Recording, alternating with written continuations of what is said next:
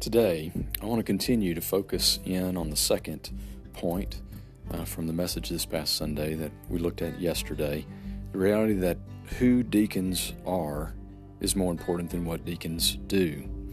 And I want to bring us back to 1 Timothy chapter 3 verses 8 through 13 again just to listen to the word of the Lord regarding the identification of who deacons are, pointing to their exemplary conduct in Christ, the reality of their spiritual maturity in the Lord, and their lives, which are meant to be examples for the congregation. Deacons, likewise, must be dignified, not double tongued, not addicted to much wine, not greedy for dishonest gain. They must hold the mystery of the faith with a clear conscience and let them also be tested first. Then let them serve as deacons, if they prove themselves blameless. Their wives, likewise, must be dignified, not slanderers, but sober minded, faithful in all things. Let deacons each be the husband of one wife, managing their children and their households well. For those who serve well as deacons gain a good standing for themselves and also great confidence in the faith that is in Christ Jesus. There's a couple of things that I want to emphasize today from these verses and lead us to think about when it comes to our deacons in our church. The first thing is just related to the, the what we see as the qualifications here. What we should should see in the lives of those who serve as deacons. They're pretty basic things, like we said on Sunday and again yesterday. Deacons likewise must be dignified, not double tongued, not addicted to much wine, not greedy for dishonest gain. Wouldn't you agree that for a believer and for a mature believer, for a leader in the church, that these are pretty basic things? That they must be those who are dignified. They don't hold themselves and conduct themselves in a dishonorable way, in a way that would bring dishonor to the Lord in an undignified way that would pull away from the glory and righteousness and holiness of God, the God they represent. They shouldn't be double tongued. As we would expect from any believer or follower of Christ, what they say, they should say. They shouldn't say one thing to one group of people and go around and say another thing to another group of people. Speak out of both sides of their mouth, so to speak, double tongued.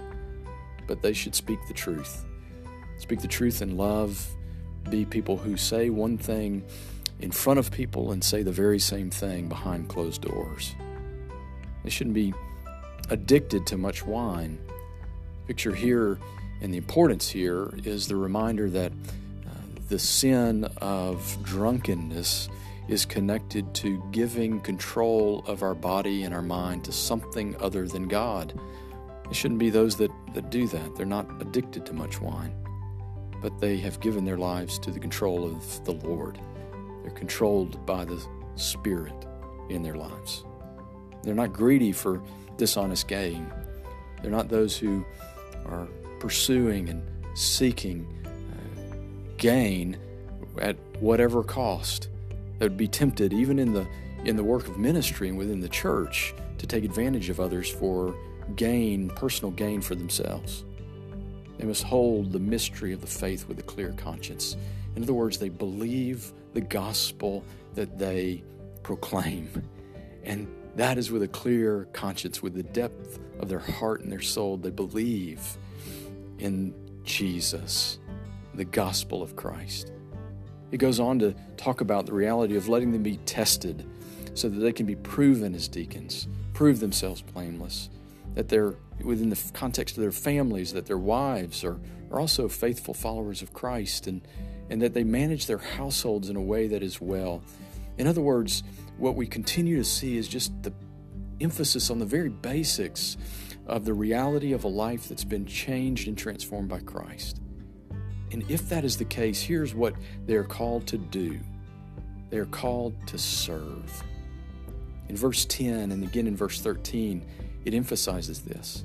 Let them be tested, tested first, then let them serve as deacons. In verse 13, it says, For those who serve well as deacons gain a good standing. Deacons are those who follow Christ and, and display the character of Christ in their lives. And while who they are is more important than what they do, the specifics of what they do, what they do is important. And what they do above all else is they serve. Today, continue to pray these verses over our deacons for their lives in Christ and for their service for Christ, for His glory in His church.